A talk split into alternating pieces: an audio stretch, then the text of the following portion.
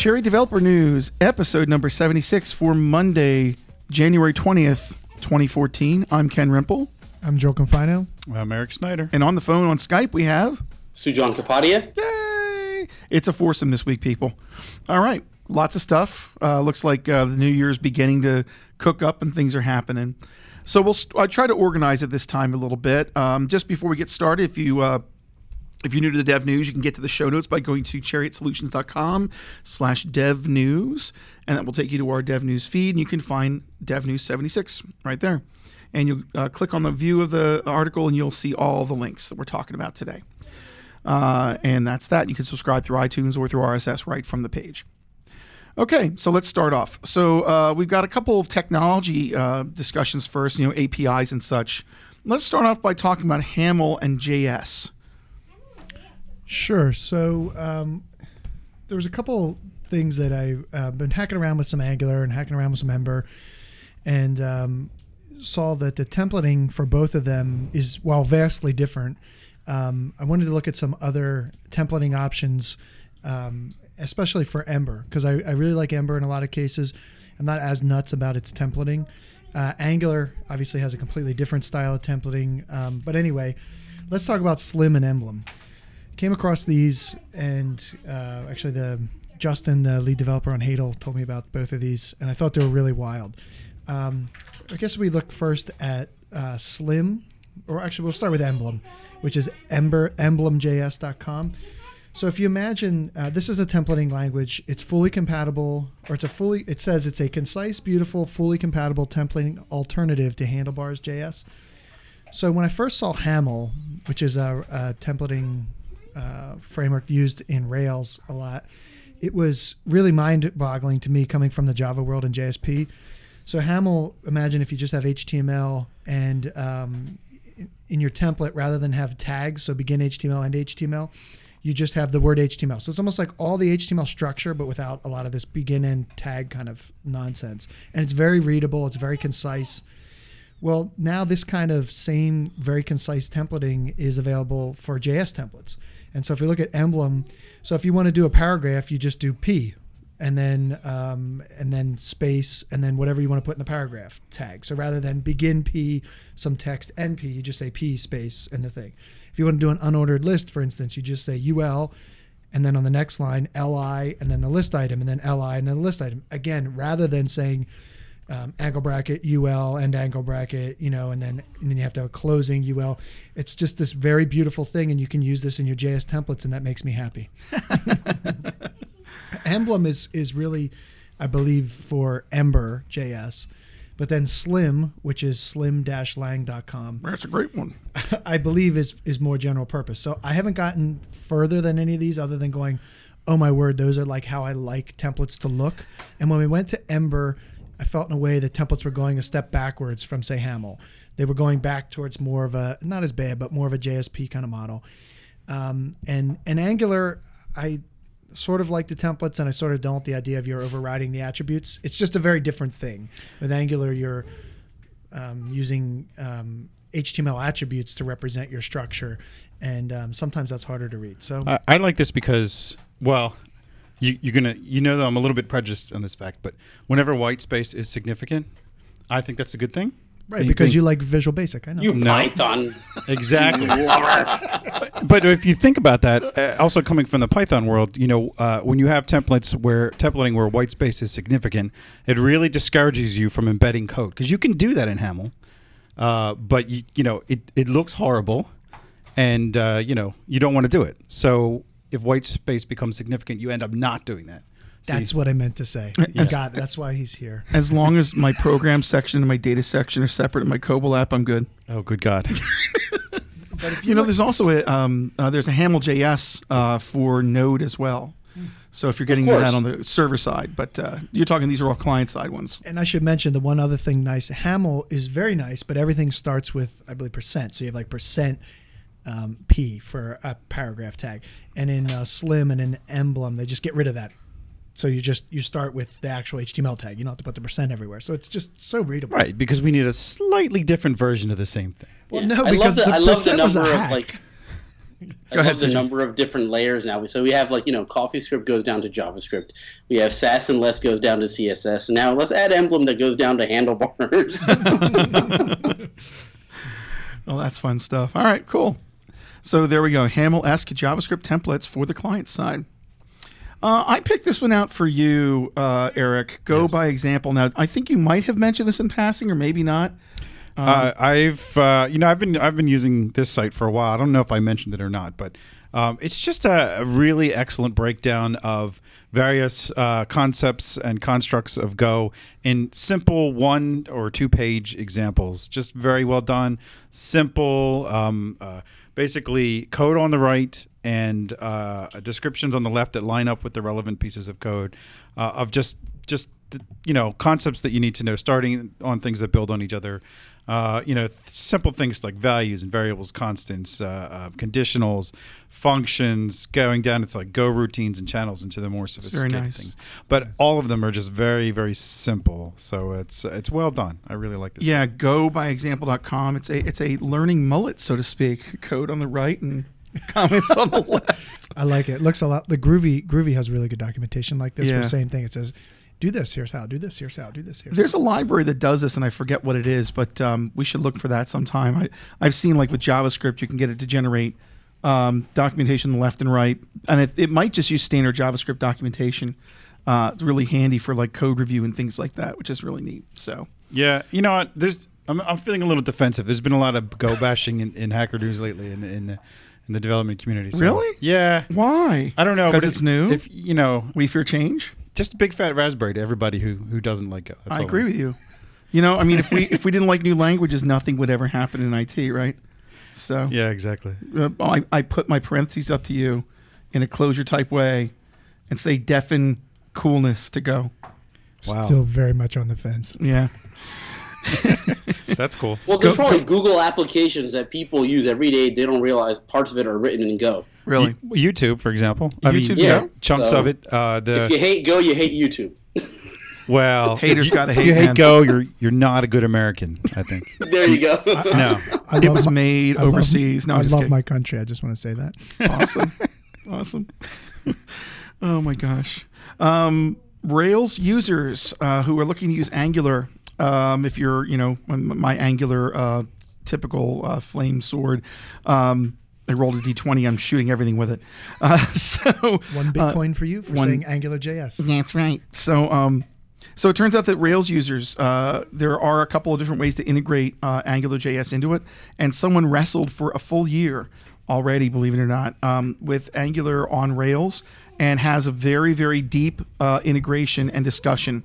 Talk So- about how the, yeah, go ahead. That that begs the point. Does it take that long to integrate Angular into Rails? No, no, no, no, no, I don't think so. I think it's more they tried one approach and found Oh. out that it was really not all that easy. Basically, what they're looking at, and we we we talked about this offline. We were talking about another project recently. Is that you know Rails is it's so opinionated, and it's mm-hmm. so the opinions are almost like inside jokes to people who aren't. Developers like, did you know what the name of the next parameter is? It could be an array, but you know, so you never know. But um, if you're a Rails developer, you get you're on the inside joke and you get all the, the fun. You're the cool kids. But Yeah. Point being that um, there's a couple different ways to do it. And so they went down one road. They had some issues with the asset pipeline. They wanted to use uh. Grunt for builds because they like the Grunt, you know, uh, way of doing things, but they didn't want to step away from Rake. You know, all these different things. Oh, they went sure. Mhm. in depth about all the different things they did for integration and suggestions for how to organize your project folders and everything. So if you're a Rails developer, you like Angular, but you want a deep integration, that's something to look at. And my girls are here today, and they're they're drawing pretty flowers and dresses and stuff in the back on my whiteboard. Yeah, uh, yeah. I know I'm being watched. Always watching you. NSA. Yeah. There's a- there's- children. I. That's the secret. You know, I they're, asked for this. they're this. didn't watching I? us through the children. there's I mean there's there's different ways to to look at how how to integrate Angular into uh, you know most web frameworks and Yep. uh, I, I don't know I mean you could uh, you could you could take the the simple even split and you know create your REST API and then have your separate Angular JS That's what I've always thought of, and yeah. do you know your your Angular tools your JavaScript tools your, your grunts your yeomans your all that stuff Yep. Um, That's where I am mentally. well, that's currently. kind of th- I think that's where I am too. Or Yeah. you could go down the other route and uh, you know, for Rails, obviously you could go the all Ruby way and, and do everything in Rake and as much as possible. And I just like the agnosticness of having a separate client. That's what I like. yeah, You know, it's it's its own tier, therefore it's its own build process and its own software. yeah, I version it separately. And, And I don't care whether the server changes from one to another. Yeah. I'm agnostic at that point. That's why I like it that way. I'm Yeah, kind of I with you. actually agree with that 100%. Yeah. Coolness. All right. So Elixir. So let's now talk about a little more philosophy, I guess, right? So the Internet of Things. First of all, that's uh, what all these little devices, like my my smartwatch here and everything, having IP addresses and everyone talks, and the Nest um, thermometer monitor things, right? That's the Internet of Things, essentially. You know, it's an acronym that I actually hate, but The Java it's coffee co- coffee machine? I think that's it. Just thousands and thousands of devices, and they say non-computing devices, but obviously they're computers because that's how they talk on the network. But Right. anyway, um, yes. So this this article is about though just handling lots and lots of connections of things, which you could say is the Internet of Things, but also could just be a really popular retail website on Black Friday or something like that Yes. lots of traffic. And what was interesting about this was uh, it's a use you know case study from some, um, basically a project where they started out with Ruby and uh, running. Um, a cr- they said a crush of 50,000 internet connected devices. And That's they a used, lot. They used some of the typical ways of uh, you know handling this in Ruby, which you would maybe do EventMachine or celluloid.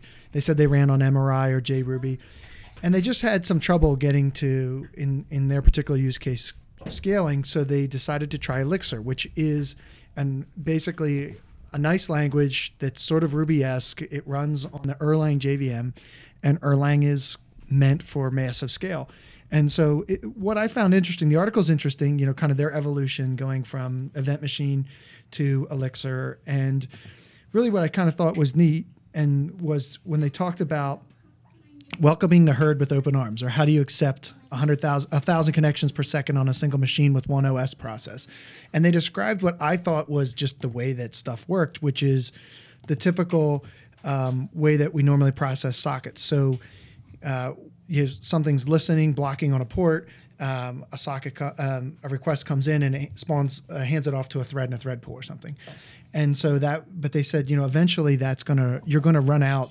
You're gonna, things are gonna come in too fast, basically, and then the operating system is gonna say, "Blah, you, you just can't, it can't handle anymore."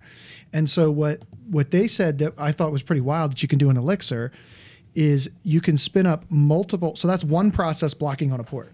In Elixir, you can spin up multiple acceptor processes, which each blocks on the same listening port. Ooh. And they put in there, yes, you can do this. And I think it's really like they're not actually blocking because I don't think you can actually even do that in the operating system, but they act like they're blocking. And that's because with Elixir or the Erlang VM, I suspect, has a supervisor that actually owns the listening socket and and children processes that accept. So it's a basically a way that you can have a whole bunch of processes actually essentially act like they're listening on the same port and therefore that's how they got to thousands of connections on a single machine. It was pretty cool and it broke one of my big assumptions which is one process one port. years ago, and we're talking many, um, when I was a Sybase DBA expert, they were talking about the internal architecture of the Sybase kernel to handle all these different connections, and they called it spin locking um, early, early on, where they would just have this really tight loop and then a bunch of little worker handoff engines. And they were actually physically, I think, threads at the time, maybe, or something, God knows what. And they were forking that way. And I guess anything could be broken down to what's the tightest loop I can write and spawn to workers that handle those loops and break off and do more work. I suppose it's kind of similar, isn't it? I mean, It is, but I think the difference is they were saying you, CPUs and such. for whatever reason by by doing I guess concurrency with multiple processes versus concurrency with multiple threads. Yeah, right. They were able to um, basically get more throughput or, or Right. you know handle more. So um, That's and, cool. And I think maybe some of it had to do with the internals of the Erlang VM, which is optimized for that sort of scenario. Uh huh. So uh, it was pretty cool. It, it was worth looking at. And the TLDR, Elixir and Erlang are awesome. There we are. That's a good segue actually into the Akka FSM stuff. Hit it, man. Because so Akka, as uh, Joel was talking about Erlang and Erlang OTP, so Akka is completely fashioned after Erlang OTP, which is this really massively scalable uh, actor framework. So Akka is basically this framework on Scala saying, hey, you can sort of partition your problem into a bunch of little uh, workers that pass mes- messages between each other to do their work. And you know, I'm oversimplifying everything, but you know, everything's immutable.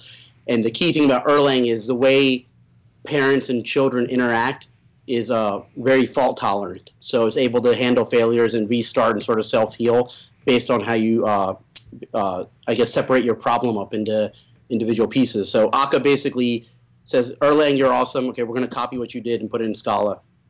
So on top of that is this FSM thing, which uh, is getting a lot of traction the past year or two. Is uh, basically writing your code like a finite state machine, but Akka provides the DSL to write finite state machines inside your actor, so you can write really clear code in a massively scalable, you know, concurrent context and handle basically state transitions. So it's a really nice DSL around that. But people are doing stuff like that anyway before, but the code is pretty dirty. This sort of cleans it all up and provides a standard model that Erlang follows as well. So again, kudos to Erlang. They've you know they did thing well ahead of their time that other other languages and frameworks are copying now. So and uh, there's a link in an article that sort of provides a high level tutorial about that.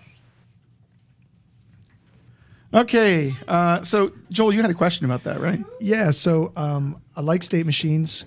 When I think about Akka, a lot of what's talked about is uh, statelessness um, and you know immutability. So how does that work when you're uh, putting state in an actor, which is you know also at some level supposed to be immutable and stateless? Right. So uh, an actor instance itself internally can have state. So you can describe changes within the actor via a finite state machine the whole point about uh, immutability is that the messages that are coming into an actor and the messages that it sends out, all the data there should be immutable. So it shouldn't be able to change things coming in, or uh, other actors shouldn't be able to change things that the actor sends out. So within an actor, you can actually make changes, but those changes should never be visible to anything outside that actor. So if I'm external to the actor, it should be as if that actor is immutable. Got it. That makes sense. Excellent. Next on the list, uh, workflow, automate your iOS tasks. Oh, so yeah, I thought this was uh, obviously for the super, super uber lazy, where even you know doing a few tasks on an iPad is very taxing at the end of the day. It's so hard. Yeah. So this is some hackathon I didn't even know about. It's like a three-day hackathon uh, at the University of Michigan, and there's a video on the link provided there. But uh, basically, it's a automates workflow on an iPad, so or I guess an iOS, any iOS device. So sort of like I, I look at them as high level macros. So you can sort of build a series of steps that can get triggered based off of some action or event that occurs.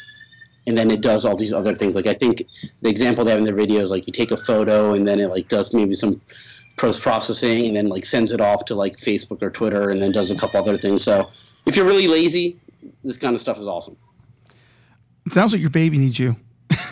uh, can you hear the? Yeah. I'm in a room where the doors. Oh my god! That's a baby. Babies are like that, man. They're like it's like your kryptonite. The Valkyrie. I'm so sorry about that. no, no, we got the kids over here too. It's like it's, it's the kid one. It's very funny. So, are you talking talking about? Uh, oh, the girls are flipping out now because of their baby. Quiet.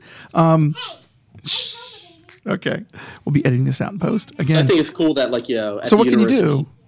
Like, oh, go ahead. What kind of things can you do there? So, can you like have it automatically? There's very little detail on this, by the way. It's just this video. Uh huh so I don't know much about it except that it looks like basically what I said. It's automating a set of tasks based off of some trigger, which I don't know if I don't know if that's people who know more about iOS. I don't know if that's something the Apple API, iOS API allows by default, or did they have to really literally hack into something to be able to do that? But the cool thing about it was a bunch of students did this, you know, at a university over the weekend.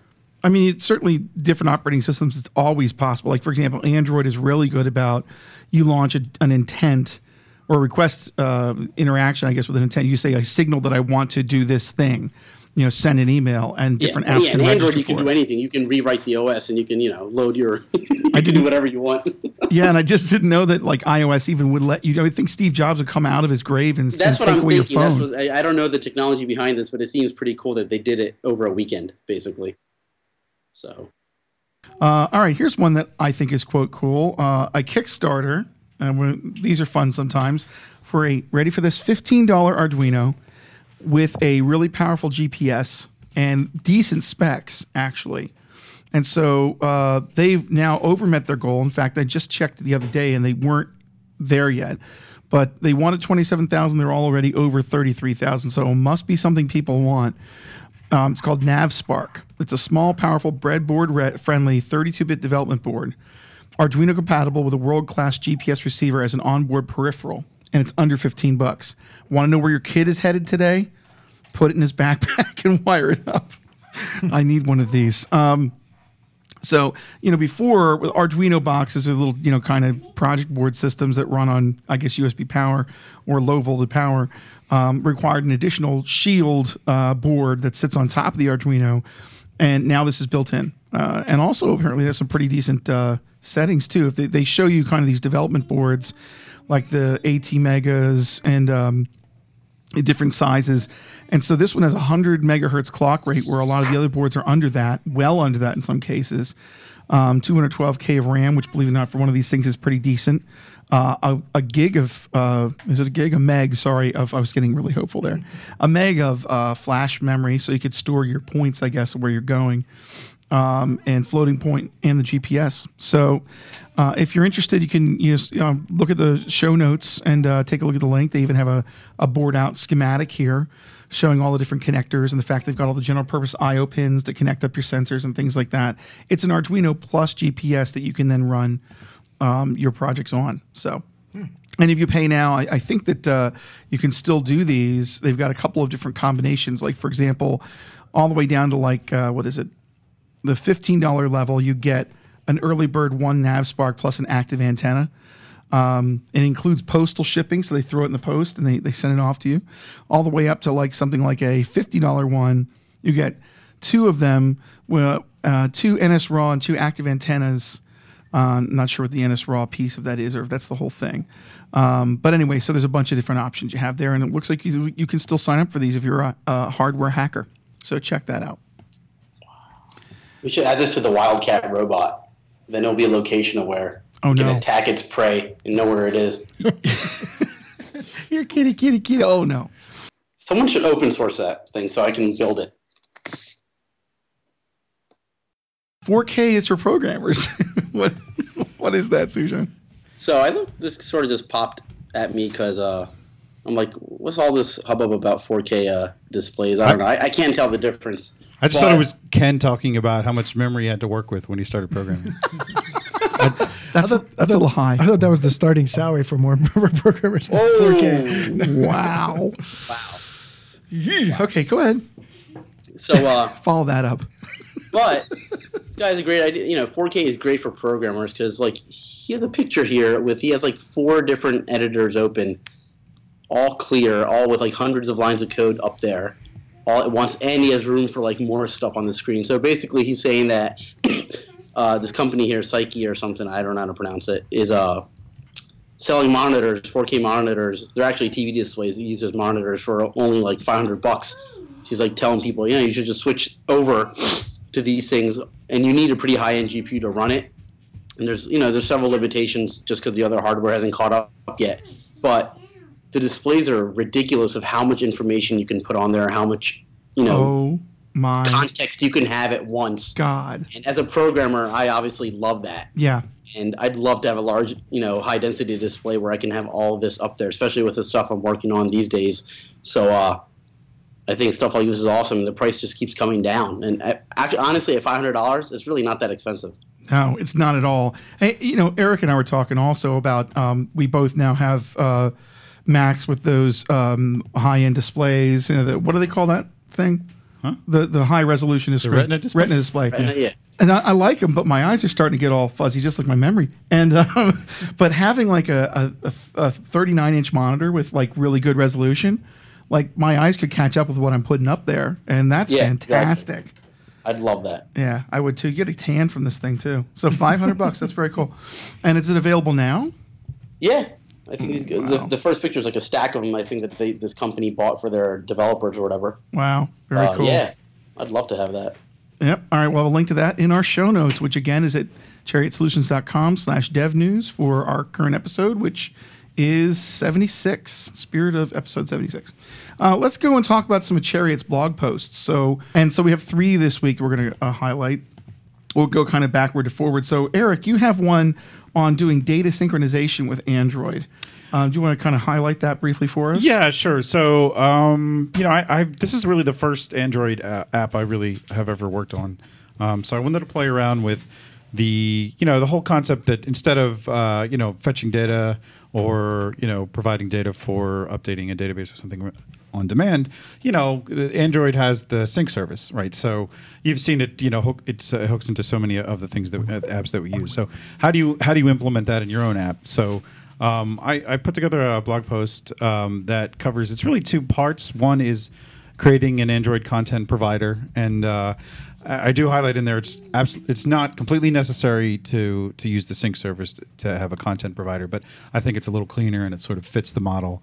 Um, content providers, uh, as the name implies, provide content, but um, you, it, it does allow you to possibly expose content outside of your app to other apps, um, although you don't have to. Uh, and in this case, I'm not using it in that way. Okay. Um, but it goes over how to create the content provider, um, sort of a sample implementation of the content provider, and all the wacky, you know, metadata and XML you have to do to set up uh, the authentication for that and then this uh, hooking in the sync uh, sync adapter and the sync service into that content provider. Um, so it kind of uh, has some some code examples there for that. So is the sync service something that kind of uh, periodically polls for you and then notifies the? Uh, yes. Okay. Yeah, and you can also force a sync to happen, uh, but I mean, in general, the, you know, the idea is that it's really coming from the outside in. So it's it's Android that's forcing these things to happen. Right. Right. Um, so is this a design pattern they're suggesting people follow now when they're building Android apps? I, I don't know necessarily know um, that they're suggesting that all apps implement this pattern. It's definitely the right pattern for some apps. Um, mm-hmm. You know, some apps obviously you, you want to have a more real time push to whatever right. backend, but um, I I just kind of think it's it's nice and fairly clean. I mean, it's still Java and there's a lot of verbose stuff and XML and you know, but um, bracket, bra- semicolon. Yeah, yeah, exactly. Semicolon, bracket, bracket, semicolon. All right, um, cool. And then the next one uh, is a really short. Uh, I guess I'm going to call this. And John would shoot me for this. I'm going to call this a love letter to ANTLR. but um, John actually, John Shepard, one of our developers, um, he. Uh, uh, has a little note on ANTLR 4. Now, it's funny, ANTLR is older than Dirt itself in terms of Java parser grammar creator APIs. Um, and so, but I'm surprised it's only at number four. Uh, it's kind of a slow moving version numbering system. But he built a little sample calculator there. Uh, and then, you know, kind of a little bit on how to, to work it. And then he gave us a GitHub repo. So if you're curious about how to do uh, ANTLR and you haven't looked at it since version four, you can download that, play around with it, and see how he uses the, uh, the grammar to kind of create a calculator process. Yeah. He, he loves ANTLR 4, and he, he was telling me that it it's really simplified the grammar that you had to write previously, as evidenced in the example that he gives. I used years ago. I used Java CC instead of ANTLR because I found it very very cryptic to work with. So maybe this will make me look at it again. That's very cool. Cool again. Cool gang. Uh, coolio. So the next one uh, is Mr. Steve Smith uh, another Chariot developer, um, talking about mocking a public server API with Node.js and Charles. Charles is a neat little proxy tool. That must be me. Uh, Charles is a neat little proxy tool that you can run on your uh, Mac and other, I think, operating systems. I think, and it can kind of take over your networking connection and swap websites for you and let you spy on traffic and do things like that. It's very powerful for debugging and testing your network connections. Um, so he goes through, um, he creates an uh, iOS app. He makes up a, um, the Open Weather API. He's, he's using, using a um, app that emulates the Open Weather Map API. Uh, he also mentions in here, if you're not an iOS developer much and getting started with it, you know, dependency management is always a very manual thing uh, in Xcode unless you use a utility. So um, there actually is one I didn't even know about until recently. It's called CocoaPods, hence the name here, Cocoa. You know, um, yummy, operating yummy. system. Get it? um, and so CocoaPods is a dependency manager for Xcode. Didn't even know it existed. Um, and that can let you do things like add projects like AFNetworking and MB progress, heads, heads up display, which are the two things that he's using there.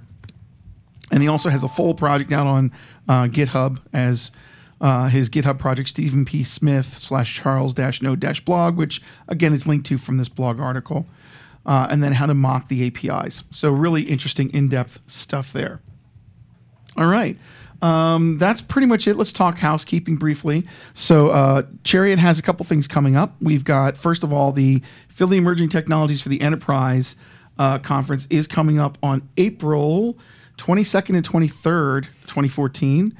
Uh, the tickets are selling. So, if you want to get a seat, do not wait until the end of February because likely uh, they're going to be close to sold out by then. Yeah, go get it now. Yes. Um, we've got an amazing set of speakers. We say this every year, but I'll give you some names and we can all kind of comment if we feel like it. Um, Joel Spolsky. Now, Joel Confino loves Joel Spolsky, right? right? Yeah, he has a blog, Joel on software, really good, really popular. And he has a uh, his main software is like a version control system or something like that. Well, uh, Fog Creek. Fog Creek, yeah. is a um, Bug you know, tracking. tracking. Yeah, Fog Yeah, bugs. FogBugz. fog bugs and and um, he, a bunch of things, but Stack Exchange and Stack Overflow Yep. and Trello and lots of lots of good software, but also lots of good thinking on startups and things like that. Right. So he's going to have a keynote. I'm not sure what the topic is just yet. Um, and then we also have a keynote from Brian Goetz, the man. Lambda Dude. Um, he'll probably hate being called Dude, but he's the second keynote. Uh, so that that just alone right there, fantastic. Uh, and you know the Lambda syntax of Java uh, Java 8 is going to be a big thing uh, for Java programmers who have not yet dipped their toes into the functional programming uh, oasis there, or at least object functional. Uh, and then we have a number of other people in a whole bunch of different technologies. Uh, we've got the creator of Vert.x, Tim Fox, showing up. We've got um, let's We see. Roland Kuhn for the project lead on Akka. Ooh, that's good. Yeah. Yep. We've got uh, David Turanski coming. Uh, again, he spoke last year uh, about Spring, uh, what's new in Spring 4, and all the new Spring services for Spring people. We got Dave Thomas. Dave Thomas, the pragmatic programmer himself. And Mr. Uh, And he's not keynoting. Mr. Mr. Elixir, Elixir now. Elixir. Elixir. That's right. And you know what's interesting is RailsConf is the same week he decided to come to ETE. That gives anyone who's on the fence between picking out the two, there's a reason he came. And and you know, obviously he did Rails years ago, but um, that didn't sway him, you know, to go to a Rails conference. We have um, you know, Agilist Linda Rising, just a bunch of other people. If you go to phillyemergingtech.com, it'll take you to the 2014 page. You can register right there. Um, between now and February 14th, it is only 395 bucks for two days of conferences, which is uh, conference sessions, which is an amazing number. Just great stuff. If you wait till after February 14th and tickets are still on sale, they'll be $100 more. So get them now. Um, that's the first thing I wanted to mention. The second thing is in our Chariot Solutions training. Um, I'm running a couple training courses coming up. Um, so if you go to chariotsolutions.com slash training, uh, we typically run core spring training throughout the year. Uh, this is the spring certification training uh, that VMware uh, slash Pivotal now uh, has been offering for years. Um, we have a course coming up on February 25th. We're very competitive price wise. And also, we have a brand new um, updated Angular JS fundamentals course that is now two days long with intensive labs. So, if you were looking to get your feet wet and really get going on Angular JS, go ahead and hit that particular training. It's, it's going to be very worthwhile for you. We're also um, working on an advanced class that'll be debuting sometime by the second quarter. And that's it. So, uh, for the Chariot Developer News, um, for Monday, January 20th, 2014, I'm Ken Rimple. I'm Joe Confino. I'm Eric Snyder. And I'm Sujan Kapadia. and we'll see you next week. Dude. Dude.